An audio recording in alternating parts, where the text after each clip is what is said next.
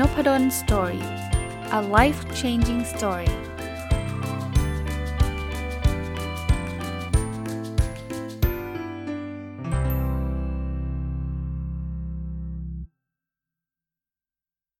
วัสดีครับ ยินดีต้อนรับเข้าสู่ Nopadol's Story Podcast นะครับ ก็วันอาทิตย์ยินดีต้อนรับเข้าสู่รายการ My Books ซึ่งเป็นรายการที่ผมจะเอาหนังสือที่ผมเขียนเอง นะครับมารีวิวอย่างละเอียดนะครับ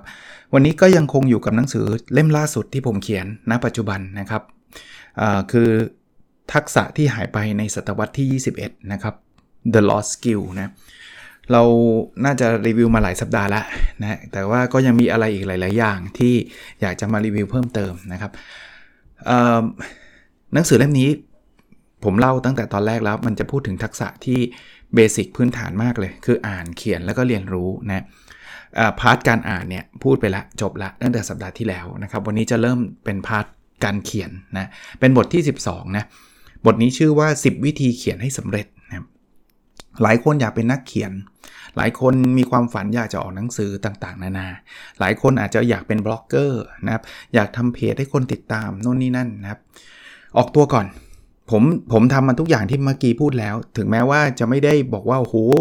เป็นแบบ สำเร็จเยอะแยะมากมาย แต่ว่าก็ระดับหนึ่งหนังสือผมก็ออกมา 10 กว่าเล่มแล้วนะครับ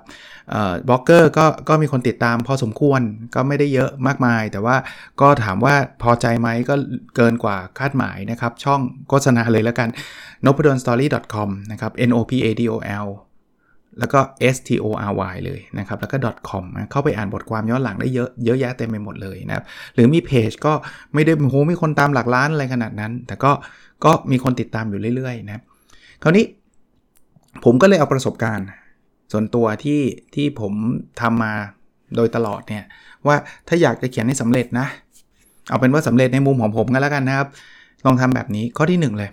คือเขียนเรื่องที่ชอบ ผมบอกได้เลยนะครับว่าจัดการการทำคอนเทนต์เนี่ยถ้าไปทำในเรื่องที่เราไม่ชอบแล้วไม่อินแล้วนะ เราทำได้แป๊บเดียวครับ แล้วเดี๋ยวเราก็จะฝืด แล้วเราก็ไม่รู้จะเขียนอะไรนะครับ ถ้าเราเลือกสิ่งที่เราชอบอย่างผมไม่ชอบหลายเรื่องเนาะผมชอบอ่านหนังสืออย่างเงี้ยเพราะนั้นคอนเทนต์หลายๆคอนเทนต์ผมก็มาจากการรีวิวหนังสือ อันนี้เราพูดถึงการเขียนนะ นะครับแม้กระทั่งพอดแคสต์นั่นก็เห็นว่าผมก็รีวิวหนังสือเป็นส่วนใหญ่ แต่ว่าถ้าพูดถึงการเขียนก็มีบทบุ๊กรีวิวบ้าง หรือว่าบางทีอ่านแล้วมันมันมันมีประเด็นไปต่อยอดก็เขียนเป็นบทความออกมานะครับแต่ถ้าเกิดให้ผมไปเขียนเรื่องการทำอาหารอย่างเงี้ยผมเขียนเขียนได้ไหมคงได้แหละ แต่ไม่เกินสัปดาห์ ผมก็หมดมุกแล้ว เพราะว่า 1 คือพอไม่ชอบเราก็ไม่อยากอ่าน เราก็ไม่อยากเรียนรู้ เมื่อไม่อ่านไม่เรียนรู้ไม่มีอินพุตเอาพุตก็ไม่ออกนะครับ เพราะนั้นจะทำอะไรก็ตามนะ ถ้าอยากจะเรื่องเกี่ยวกับการเขียนเนี่ยถ้าเราเริ่มจากสิ่งที่เราชอบได้เนี่ยโอกาสที่มันจะไปต่อเนื่องได้เยอะครับ มันจะต่อยอดไปเรื่อยๆแล้วจะสนุก นี่กำลังวางแผนจะเขียน OKR เล่มที่ 3 จะบอกเล่มที่ 3 ก็ก็อาจจะเป็น 3 ครึ่งด้วย เพราะว่าผมมี OKR ออกมาแล้ว 3 เล่มนะ พัฒนาองค์กรและชีวิตด้วยแนวคิดแนวคิด OKR เล่มหน้าเล่มเล็ก ๆ สีฟ้าๆออกมาตั้งแต่ปี 2018 ตอนนี้หมดแล้วล่ะนะครับ หาซื้อยากมากนะเเล่มที่ 2 คือ เป็นหนังสือ แปลแหละ ผมก็เลยเป็นเป็นเหมือนกึ่งกึ่งเออต้องบอกว่า 2 ครึ่งเนี่ยไม่ใช่สามครึ่งนะครับคือคือเล่มนี้ใช้เวลาประมาณสักเคลมว่าเป็นเป็นผลงานตัวเองสักประมาณครึ่งหนึ่งก็แล้วกันนะครับ คือเล่มนี้เนี่ยจะเป็นเล่มที่แปลมาจากหนังสือ radical focus นะครับอันนี้อาจจะยังมีจำหน่ายอยู่ อยากสำเร็จต้องโฟกัสด้วยแนวคิด OKR แล้วก็เล่มที่ 3 ก็คือ personal OKR ก็เพิ่งออกนะครับต้องบอกว่า ผมก็ยังคิดจะจะทำเล่มที่ 4 ออกมา เพราะว่ามันอินไงมันชอบไงข้อที่ 2 เลย ชอบอย่างเดียวไม่พอ มันต้องเขียนสิ่งที่ตัวเองรู้ด้วย ผมผมมีเรื่องที่ชอบแต่ตัวเองอาจจะไม่ได้รู้ลึกมากนะก็มีหลายเรื่องนะะผมยกตัวอย่างเรื่องเรื่องเรื่องฟุตบอล ฟุตบอลเนี่ยผมชอบดูครับ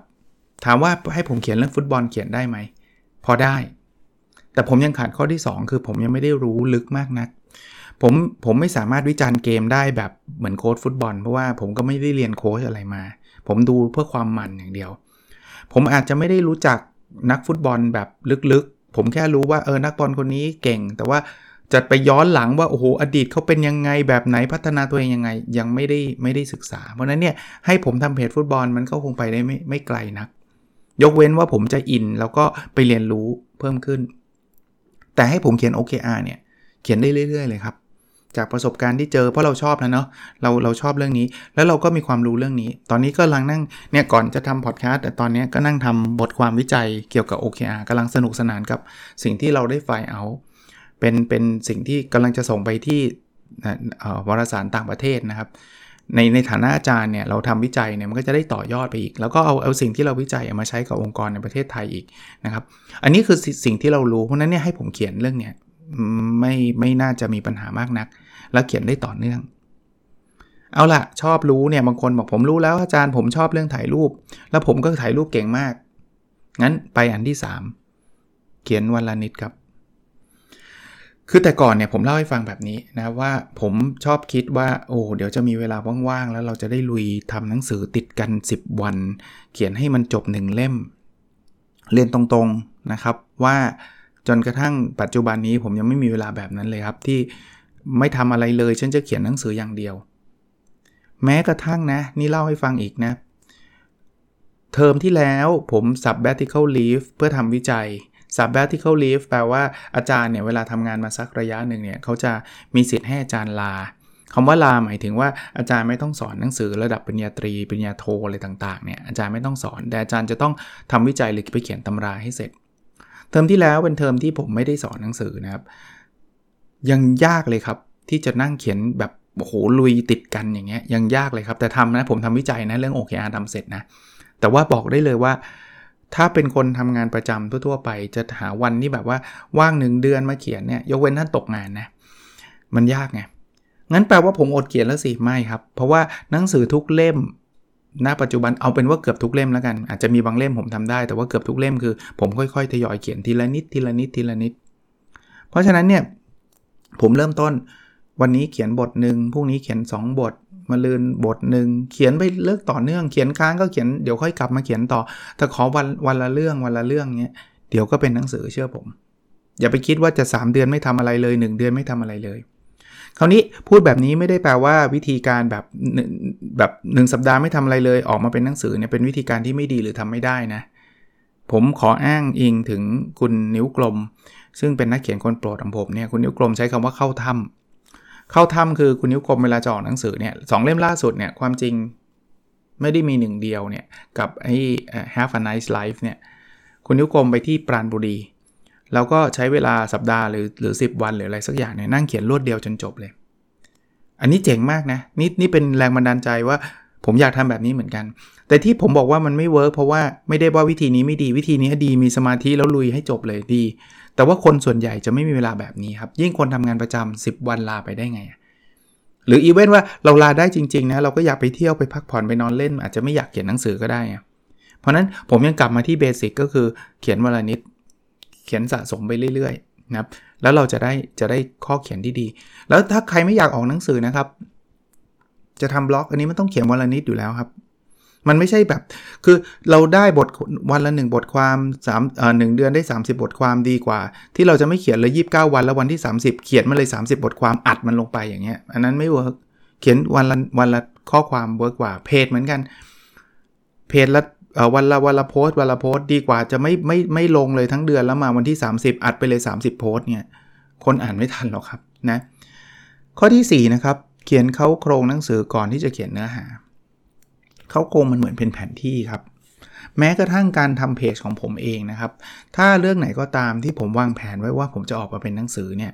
ผมจะค่อยๆ ปล่อยไปทีละตอนในเพจ แต่ผมปล่อยแบบมีกลยุทธ์ มีกลยุทธ์คือผมจะมันจะไล่เรียงไปตามซีเควนต์ ว่ามันจะต้องเริ่ม introduction ก่อนเริ่มบทนำก่อน แล้วก็เป็นวิธีที่ 1 วิธีที่ 2 วิธีที่ 3 วิธีที่ 4 ข้อดีของการปล่อยไปในเพจก่อนเนี่ยซึ่งมันต้องมีเขาโครงแบบนี้ก่อนนะมันไม่ใช่แบบวันนี้นั่งคิดจะเขียนอะไรดีว่าเขียนนี้ดีกว่า ถ้าอย่างนั้นมันจะสเปซสปะ ซึ่งซึ่งจะทำแบบนั้นก็ได้นะ ถ้าใครอยากทำผมก็ไม่ว่า แต่ว่าถ้าเราเขียนเป็นขั้นเป็นตอนกำลังจะบอกว่าข้อดีคือ คนที่ติดตามอ่านเพจเราเนี่ยเขาจะอ่านแล้วเขาจะรอเฮ้ยเฮ้ยจบวิธีที่ 1 แล้วอยากรู้วิธีที่2ว่ะ คนจะติดตาม แต่ถ้าเกิดเราลงสเปซสปะลงมั่วซั่วเนี่ยเขาอ่านเอาอ่านแล้วเขาอาจจะชอบนะแต่ว่ามันไม่มีอะไรที่มันเหมือนงงอะ่ะเดี๋ยวก็สลับไปสลับมาอย่างเงี้ยเขาก็อาจจะไม่จำเป็นต้องรอ นึกนึกถึงซีรีส์ก็ได้ที่เราติดซีรีส์เพราะอะไร เพราะเราดูตามลำดับไงถ้าซีรีส์มันปล่อย episode มั่วซั่วมาเนี่ยเราดูไม่รู้เรื่องเลยนะอันนั้นอันนั้น extreme คือแบบตัวอย่างแบบสุดโต่งนะแต่กำลังบอกว่าข้อเขียนเนี่ยเขียนตามลำดับ ผมพูดตรงนี้ไว้นิดนึงก็คือว่า คนก็อาจจะสงสัยว่าอาจารย์ถ้าอาจารย์ไปปล่อยหมดเนี่ยคนจะซื้อหนังสืออาจารย์เหรอบอกได้เลยซื้อครับ บทความหลาย ๆ บทความเอาหนังสือหลาย ๆ เล่มที่ผมซื้อ ผมอ่านจากเพจมาทั้งนั้นเนี่ยคุณคุณขอเอ่ยชื่อคุณแทบประวิทย์เนี่ยก็เขียนหลายเรื่องที่อยู่ในเพจครับ แต่หนังสือออกมาเขาก็เรียบเรียงเป็นเรื่องเป็นราวนะครับ แล้วผมบอกได้เลยนะครับท่านไม่ต้องกลัวหรอกว่าจะมีคนอ่านเพจท่านแบบทุกวันทุกบทความ100%ยากมาก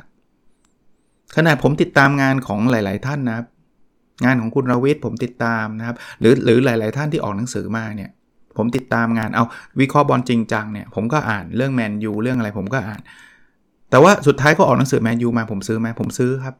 เพราะอะไรผมเป็นแฟนแมนยูแล้วผมเป็นแฟนคุณวิสรุตด้วย เป็นแฟนหมายถึงว่าเป็นแฟนคลับนะความหมายก็คือว่าคือโหเราอ่านเพจเขาสักขนาดนั้น แล้วว่าเขาออกหนังสือมาคุณจะไม่ซื้อหรอ คือเพราะนั้นไม่ต้องกลัวนะว่าอุ้ยเดี๋ยวเขาอ่านแล้วก็จะไม่ซื้ออ่านแล้วนี่แหละตัวจะซื้อเลยครับ แล้วตัวจะโปรโมทให้ด้วยครับนะครับ เพราะฉะนั้นเนี่ยทำได้นะครับ อันนี้ผมมาข้อที่ 4 ขยายไปสักไกลเลย เขียนเขาโครงหนังสือก่อนที่จะเขียนเนื้อหานะข้อที่ 5 หาคนอ่านงานเขียน จริง ๆ คนอ่านงานเขียนง่ายที่สุด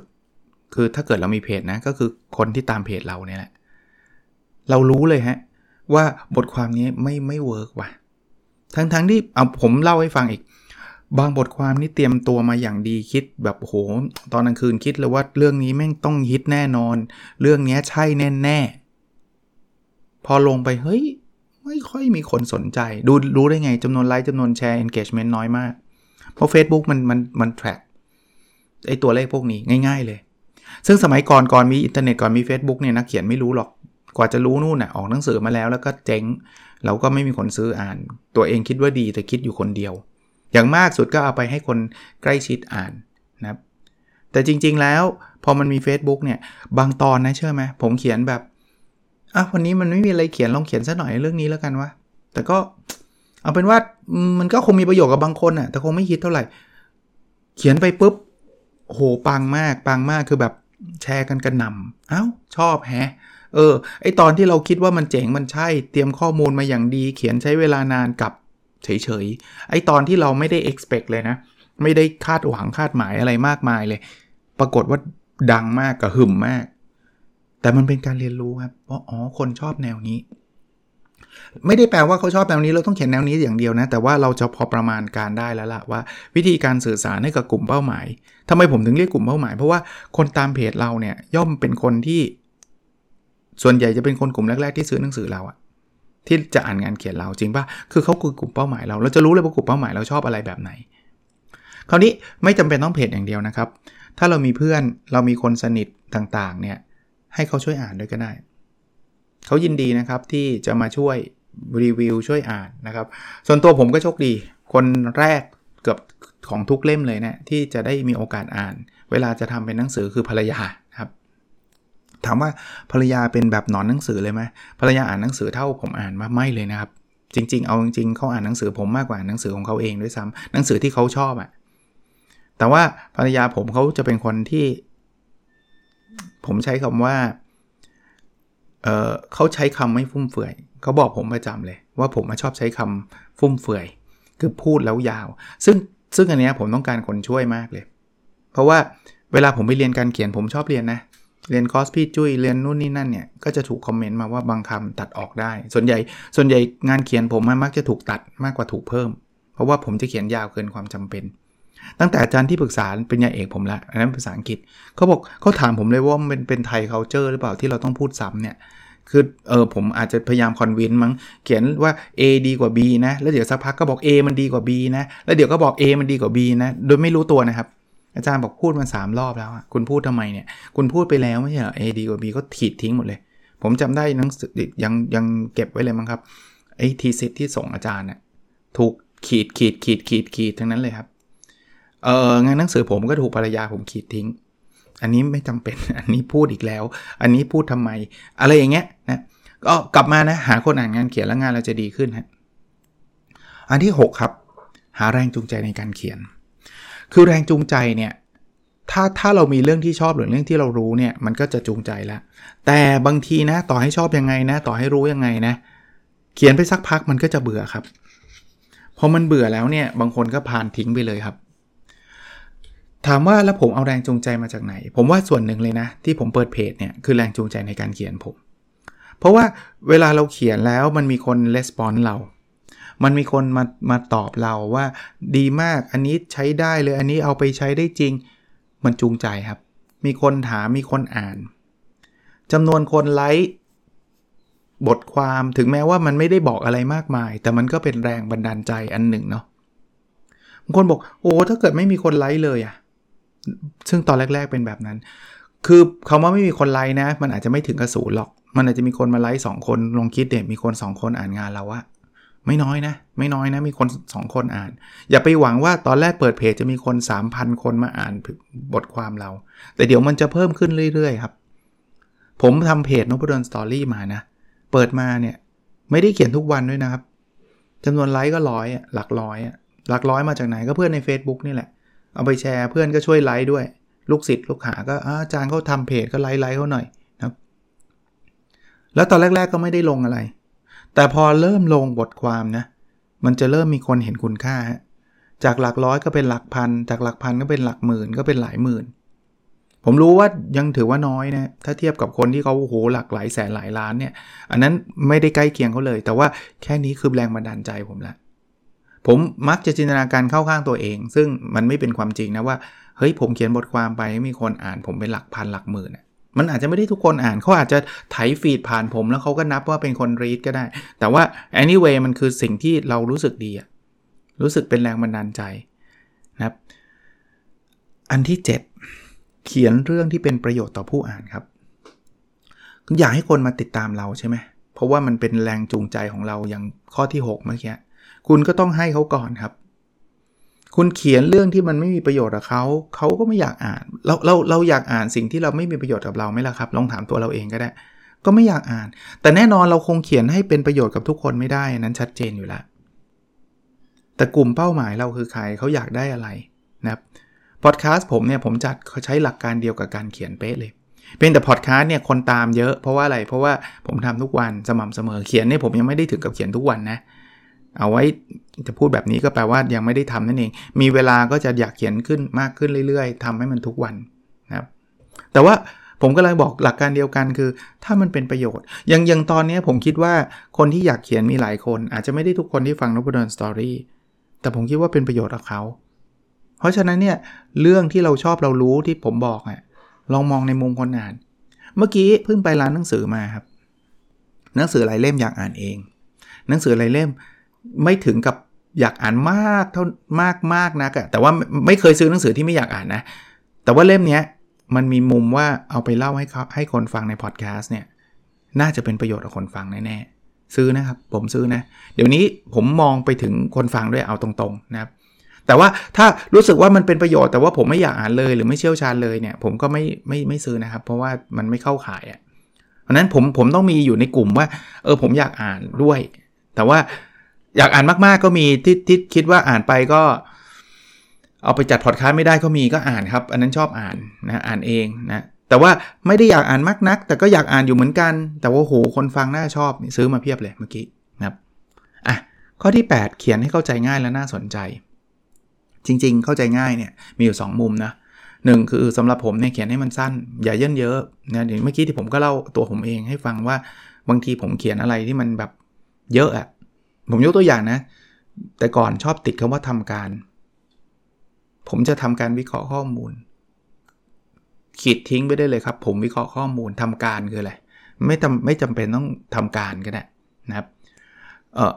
พยายามตัดให้มันสั้น แต่ไม่ใช่สั้นจนอ่านไม่รู้เรื่องนะ อันที่ 2 ที่ผมผมพยายามจะหลบเลี่ยง ถ้าทำได้นะ อาจจะมีหลุดไปบ้างคือหลบศัพท์วิชาการจ๋าๆ เพราะว่าถ้าเกิดเราใช้ศัพท์ศัพท์วิชาวิชาการเยอะๆเนี่ย คนอ่านหลายคนไม่เข้าใจ เราอาจจะเข้าใจ เพราะเราอยู่กับศัพท์นี้มาตั้งนาน แต่คนอ่านคนอื่นอาจจะไม่เข้าใจ ซึ่งอันนี้จะช่วยได้เยอะเลย ถ้าเกิดให้คนที่เราสนิทเป็นคนอ่าน ภรรยาผมก็จะบอกคำนี้แปลว่าอะไร ผมอ้าวไม่รู้อะผมคิดว่าทุกคนรู้นะไม่ไม่ใช่นะครับ อย่างเงี้ยทำให้มันอ่านง่าย แล้วพยายามทำให้มันน่าสนใจครับ วิธีการทำให้น่าสนใจคือถ้ามันถ้ามันมีเรื่องราวเล่าเรื่องราวให้ฟังเป็นสตอรี่นะครับ มันจะสนุกกว่าเล่า สมมุตินะผมจะพูดถึงทำไงให้รวย 1 2 3 ก็สนใจระดับหนึ่งอะแต่ถ้าเกิดมันมีเรื่องของคนคนหนึ่งที่พลิกชีวิตจากจนมาเป็นรวยได้ โดยใช้หลักการ 3 ข้อนี้น่าสนใจกว่าเยอะอารมณ์แบบนี้นะครับอ๋อระวังไว้นิดนึงเรื่องตัวสะกด เขียนผิดเยอะๆนี่อ่านแล้วหงุดหงิดเหมือนกันนะมันเหมือนคนที่ไม่ได้ตั้งใจดีอะคือคือคือเขาตั้งใจดีนะเพราะทีแต่ว่าไม่รอบคอบไม่ละเอียดเอ้ยคุณปล่อยให้ตัวสะกดผิดๆออกมาเยอะขนาดนี้ได้ยังไงนะครับ เพราะฉะนั้นเนี่ย proofread ถ้าเป็นหนังสือก็ต้องให้คนตรวจสอบตัวสะกด ซึ่งส่วนใหญ่ผมทำเองนะ ผมนั่งอ่านหนังสือผมอีกรอบหนึ่งก่อนที่จะพิมพ์อยู่แล้วนะครับ ตัวสะกดก็น่าจะต้องถูกไม่แน่ใจก็ต้องไปถามคนที่เขาเชี่ยวชาญนะครับ ข้อ 9 อ่านเยอะๆครับ ถ้าเราอยากเป็นนักเขียนไม่ว่าจะเขียนบล็อกเขียนอะไรเนี่ย ถ้าเราไม่มีอินพุตเรามีเอาพุตยากครับ เพราะฉะนั้นผมยังไม่เคยเห็นนักเขียนคนไหนไม่ใช่นักอ่านเลยนะ ทุกคนอ่านหนังสือกันทั้งนั้น ไม่งั้นจะเอาอะไรมาเขียน ผมไม่ได้บอกบอกว่าเราต้องไปลอกหนังสือคนอื่นมาเขียนนะ แต่ว่าไอเดีย ถ้ามานั่งคิดเองมันตัน ไอจริง ๆ ไอเดียมนุษย์เราเนี่ยมันก็มีอยู่ 2 ทางอะ่ะ ก็คือไอเดียของคนอื่นที่เราอ่านอ่านอาจจะฟังมาจากพอดแคสต์ Nopadol's Story อาจจะอ่านหนังสือมาไอเดียไอเดียมาจากคนอื่น กับไอเดียมาจากประสบการณ์จริงของเรา เราเคยทำงานทางด้านนี้มาโดยตรง เรามีประสบการณ์ ถึงแม้ว่าเราไม่เคยอ่านหนังสือคนอื่น แต่ว่าเรามีประสบการณ์ แต่ข้อ 2 มันจำกัดไงประสบการณ์เราก็มีแค่นี้อย่างผมผมทำงานเป็นอาจารย์เนี่ยผมอาจจะเขียนหนังสือได้เล่มหนึ่งนะว่าเป็นอาจารย์มหาวิทยาลัยที่ดีทํำยังไงอะไรเงี้ยแล้วผมก็จบเล่มนั้นละผมไม่สามารถจะแบบเฮ้ยเออเดี๋ยวเราลาออกเว้ยไปเป็นผู้ประกอบการดีกว่าเว้ยจะได้เขียนหนังสืออีกเล่มหนึ่งพอเขียนเล่มนั้นเอ้ยลาออกไปเป็นไปเรียนสถาปนิกเหอะลาออกไปเรียนวัดรูปแล้วมาเขียนหนังสือยากไงคือถ้าใครทำได้แบบนั้นก็โอเคครับไปเก็บประสบการณ์เรื่อยๆแล้วก็มาเขียนเรื่อยๆนะ แต่ว่าโดยโดยส่วนตัวอันที่ง่ายกว่าคือการอ่านหนังสือ เพราะว่าเราไม่ต้องไปเรียนจริง แต่ว่าเราไปอ่านแล้วเราได้ข้อคิดอะไรมาเรามาย่อยแล้วเราก็มาเล่าให้เขาฟัง แค่นี้ก็เป็นประโยชน์กับหลายคนละ ข้อ 10เนาะอยู่ในกลุ่มนักเขียนหรือคนที่ชอบเขียนหนังสือครับ คือถ้าเกิดคุณอยู่ในกลุ่มนักเขียนนะ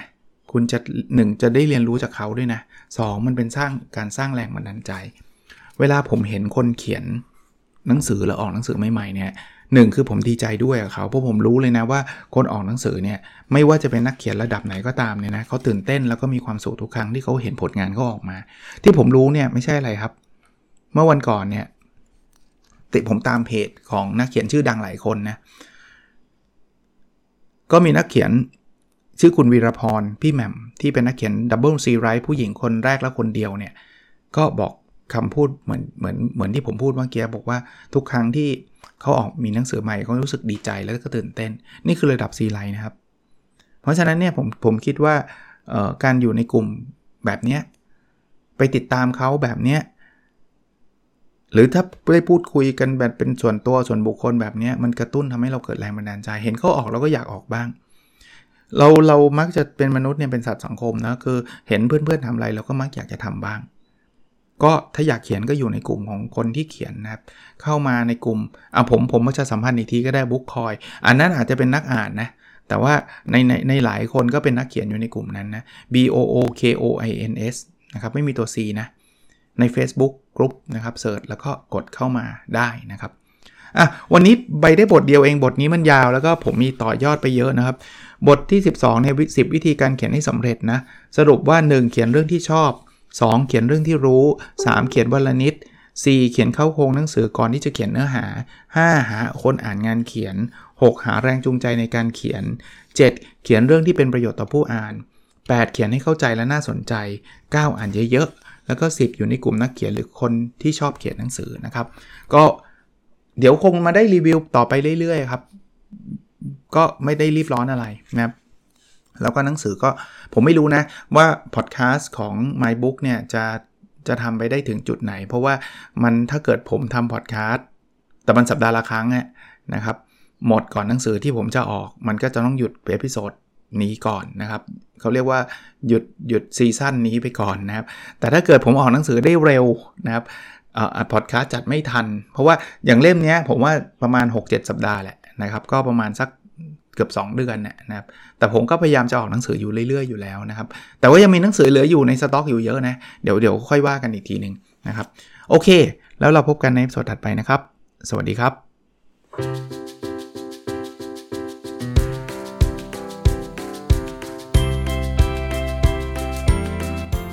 n o p ด d o n Story a life changing story